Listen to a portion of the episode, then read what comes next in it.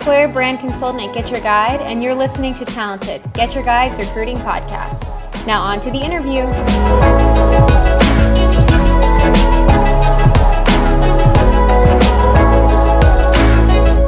So I'm Maren. I'm from the Netherlands. I've been living in Berlin for five years. Moved here for Booking.com originally, and have been working at Get Your Guide since October last year, so about six months. And what I do, um, so I lead the business recruiting team, and we focus on hiring for all of the positions that aren't in the tech space. How big is the business recruiting team right now? So at the moment we're six, and we are going to grow to about ten this year. Hi. Uh, I'm Sameer. Basically, I'm from Pakistan. Currently heading the tech recruitment team. So you're nine people, including Nine. the working students. Including students. I've been in Berlin for five years now, and previously to Get Your Guide, I was uh, at Zalando for four years or so in talent acquisition space. Initially for three years, and then moved into more talent management, business partnering role. And both of you came to Berlin for work, or did the city attract you and then you found work once you were here? Yeah, well, you know how they say people come to Berlin for love. Uh, I didn't. I think I think I found love in Berlin in more than one way. I love, absolutely love the city, Okay. and I'm really happy I got a chance to stay. I came here initially for a temporary period uh, to open an office for Booking.com, which uh, allowed me to just get to know the city a lot better.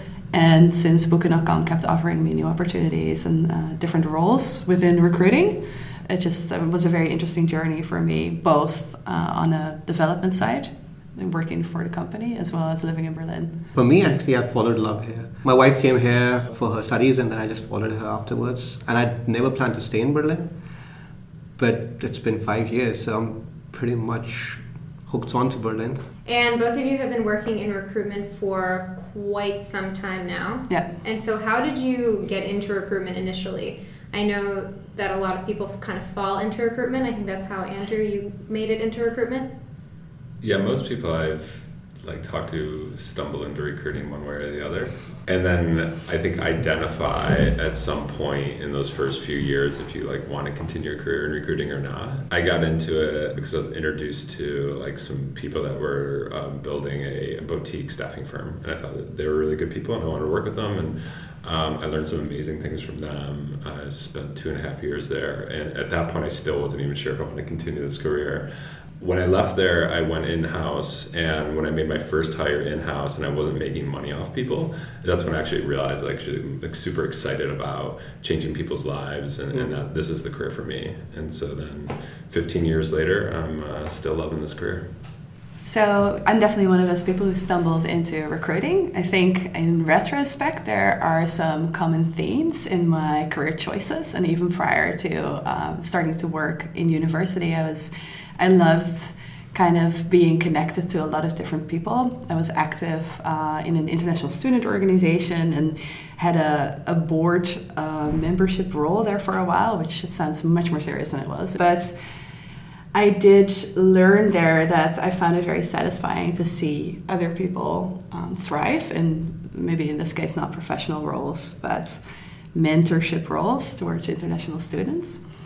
And then as I started my career, I was trying to figure out whether I wanted to do something more commercial, like sales, account management, was applying for different positions there, but missing the, the people part. And I found that out pretty quickly. I went back and worked for my university uh, as a student recruiter. So it was kind of a natural extension of having been very involved in the international student community in my city. And then going more towards representing the university, finding international students to, to come join us there. And then um, I kind of found out that I really loved recruiting when I joined Randstad, which is a big staffing company in the Netherlands and I was placed in house with TomTom in Amsterdam. And we did pretty fast paced recruiting there. So we were recruiting for customer support, international people. Really loved all the conversations we were having with the people there, people that came to Amsterdam for different reasons, and people we hired that uh, actually uh, really uh, were successful, moved up in roles. That was great that was kind of my first getting acquainted with recruiting. When I started at Booking.com, I finally understood what it actually meant to be a recruiter. in all of its, its facets. So learning about sourcing and learning about you know working with hiring managers uh, on a more continuous basis, building relationships, and recruiting for different levels. That was very interesting. For me, it was I think by chance. I I was actually planning to having a career in finance, and I think at, at the end of the day, when I started my masters, I also got a job. My first job was at United Nations, and it was in the HR department, and that's where I was basically exposed to HR stuff. Uh, mostly, it was recruitments, and it was high volume recruitments and that's where I also started taking more interest because I was already working there. So I thought in my MBA I should start thinking more on the lines of, of, of HR. The more experience I got there, the more interested uh, I got into HR and recruitment in general. Just like Andrew said, it's looking at people who who really want jobs and then you can find something really interesting for them and then them being happy. That was something which which was pretty powerful for me and, and that's why I wanted to continue in recruitment. But I always told myself till the time that I'm enjoying recruitment, I'll be here, otherwise I'll find something. A lot of people straddle between like the HR or recruiting's a foot in the door and the HR role. How do you kind of you know look at recruiting as a foot in the door or building a career um, in recruiting and how has that changed over the years? I think recruitment for me is, is, is a pretty interesting domain because you learn so much in that domain that you can and that i won't say that it's, it's a foot into the domain of hr but it's it also opens a lot of doors for you. If, if you're in, in recruitment you're basically getting prepared for a lot of different topics. You're exposed to to dealing with talents. You're exposed to talking to very different and sometimes difficult stakeholders that builds your stakeholder management can help you with going to more business partner role as well uh, so that that's the, the beauty of recruitment to, to me. Uh, it just opens so many different avenues. I've also seen people who've come into recruitment and then move in, move to business areas. Like I know someone who was working on, on products recruitment and then became a product manager uh, because it's just the amount of information that you can get in of, of the business that really helps you build your own profile uh, as a person as well. Yeah, I, I, completely agree with that. I think that also like it's the, the needs of the business oftentimes are recruiting. Um, like you open up an office for booking, that's what got you to Berlin, yeah. um, and now it's like that's what booking's needs were at the time. Uh, when do you see like the needs of the business change, or do you see them ever change away from recruiting? It's a very interesting question. I think they will never change away from recruiting, but I think, as um, Sameer said, the domain of recruiting is really interesting and it's evolving a lot. I think we're always going to need to connect to bringing a supply of talent, right? That to keep a company alive, like roles will change for sure. Obviously, we're looking at a an era of automation that's uh, coming up, which will very likely, you know, bring us to focus more on certain roles versus others. But when it comes to building companies, I don't think recruiting will ever disappear. If you're asking me how will recruiting change as a function, I would say it'll probably change a lot. I'm already seeing in 2019 that there's a lot more focus on uh, you know candidate supply and, and sourcing versus, for example, two three years ago. Mm. And this is not going to change anytime soon, right? So I think in future we're going to uh, be focused much more on sourcing solutions to bring the talent to companies. And we will continue to be business partners because the conversation with the business is continue, going to continue to be relevant. But we cannot have that conversation without the talent pipeline. Completely agree. The recruiter's role will have to evolve because the current model will probably expire. Uh, this, it's, it's, it has to be more towards being an advisor to the business being the more business partner towards the business and advise, giving them more insights of how things are to be done, and not just taking the candidate through the process. Uh, because that those things I do see getting automated, and some of them are already being automated. Even the CV screenings are being automated by different tools. So the, the, when, when it comes to adding value, it's more about how do you how do you advise the business on, on doing an X, Y, or Z thing, or, or making sure that the, the decisions are made right to that, that direction? Because at the end of the day, people in the business they don't have so much time they, they still have to focus more on their work and they want someone specialized in this domain to help them so i think some people see like recruiting as like also a sprint if you you know, sit down with the hiring manager and you collect those requirements, then you could sit down with any hiring manager and collect requirements. Uh, if you source and make a hire, then you could just you've mastered it.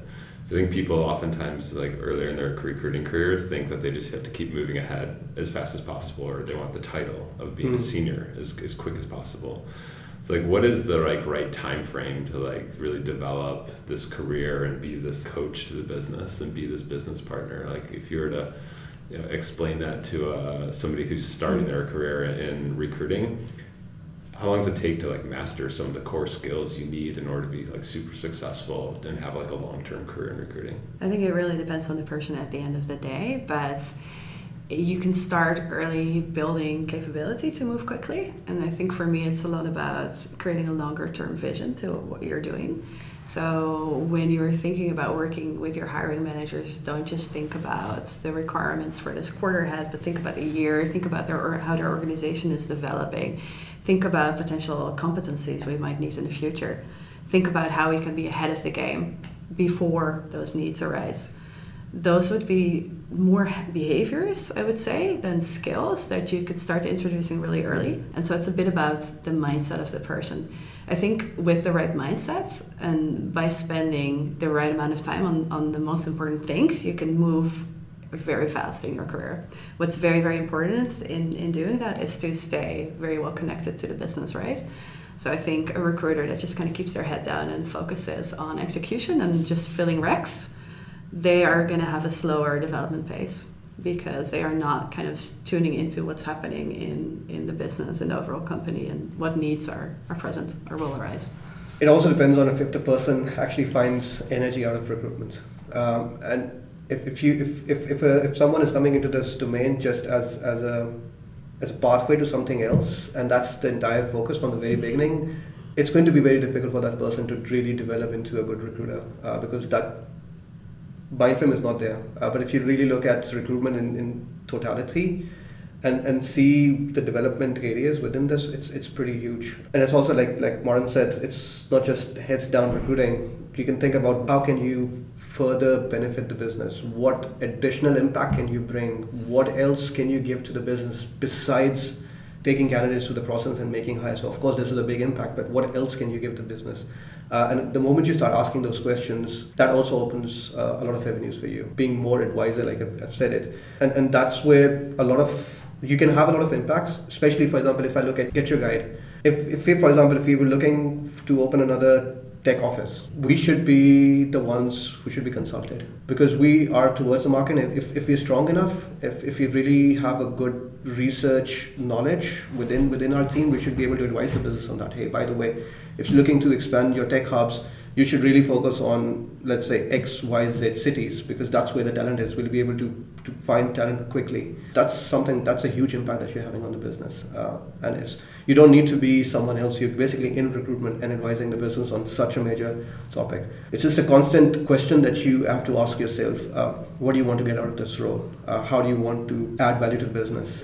Put that day-to-day recruiting aside and just keep asking this question for yourself. Yeah having that like love and passion for the industry or for this work is gonna keep you uh, keep you super engaged in it i have zero problem jumping into linkedin and running searches for a profile. I find it to be fascinating. I'm always learning something about like how different companies like structure things. What are the trends going on in like the industry? I find that like being a recruiter is not just being transactional. It's mm-hmm. about being like a expert of the actual like industry that you're recruiting in. Our industry is tech. I've been focused on tech for the past you know, 10 years and i feel like we've got a decent finger on the pulse but and then when i talk with some of my like friends or colleagues or peers that have been doing this as long as me like some of them like they know every you know startup that's getting funded series a series b mm-hmm. and they'll be able to like drop 20 to 30 different companies i've never heard of and, mm-hmm. and then it shows that i've got to like you know brushing up my skills and get better at like learning the trends of what's going on mm-hmm. learning how companies structure their organizations because i actually find like if you're a student of the industry you can use that to your competitive advantage. So like, you can see a trend like if a company is like you know undervalued you know after a certain round of funding like you could say okay maybe there's that's a good time to recruit people. Like maybe like the, the morale is low. They're not hitting hmm. their, their numbers. Like should we try to say hey we're an up and coming company? Like that could be a good opportunity for those people to apply the skills they learned at that company to another company that's that's succeeding. Like so instead of just knowing industry trends you can actually use that as a selling point to, to candidates. You can if you have a passion for recruiting and this passion for learning about your industry, um, it could take you super far and keep you super engaged. What other options are there for somebody who's passionate about recruitment but is not interested in becoming a manager? So I was a program manager at Booking.com for a while where I didn't have a team under me. It was a very strategic role. So I was building an infrastructure to hire graduates into Europe, Middle East, and Africa. And it was interesting because the position of program manager, I think in Europe, is not well known still. So I had to build it from scratch. Lots of stakeholder management with very senior stakeholders, lots of strategy, very enjoyable. This is a role that I would see gain kind of territory in the next few years where uh-huh. you have to come up with new channels, new avenues, new techniques to recruit because the markets are more and more candidate driven and it's more and more difficult to to stay ahead of, of the talent game. So that would be one specific track that I would mention, and another one I think is in analytics. And the more data we collect, right, um, the more powerful decisions we can make, and the better we can build strategies. And I think this is only going to get more and more important in the future as well. So there's lots of data around recruiting that are interesting, and that can help us advise the business well.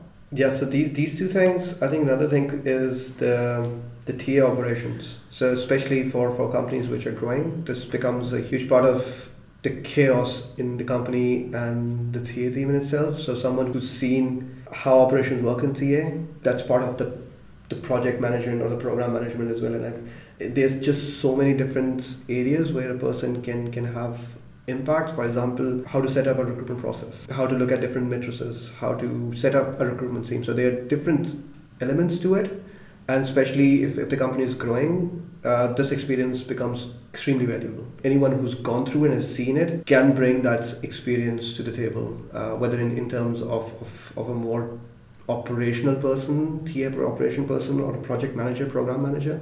And I completely fall like Maren said, the analytics currently is it's going to even grow further, and and that's where we need more people and we actually the recruiters right now should be more focused on how to use data to make decisions. Because a lot of I, I remember my time previously it was more about okay the candidate you know rejected the offer it's fine let's find another one let's find another one never really looking at the data to make decisions but now you can actually really break down the recruitment process into smaller chunks and then realize the mistakes that you have made the mistakes that has been made in the in the business side how to use that and how to deliver that message to the business as well. Again it's it's it's just a impact that you're having just through uh, the advice that you're giving to the business. Data analytics is a crucial part of that. So I would expect someone who's on a staff recruiter level or a principal recruiter level is well versed in how to use data, how to break recruitment data into smaller pieces, and should be able to analyze and deliver reports uh, to the business and to the talent acquisition team as well.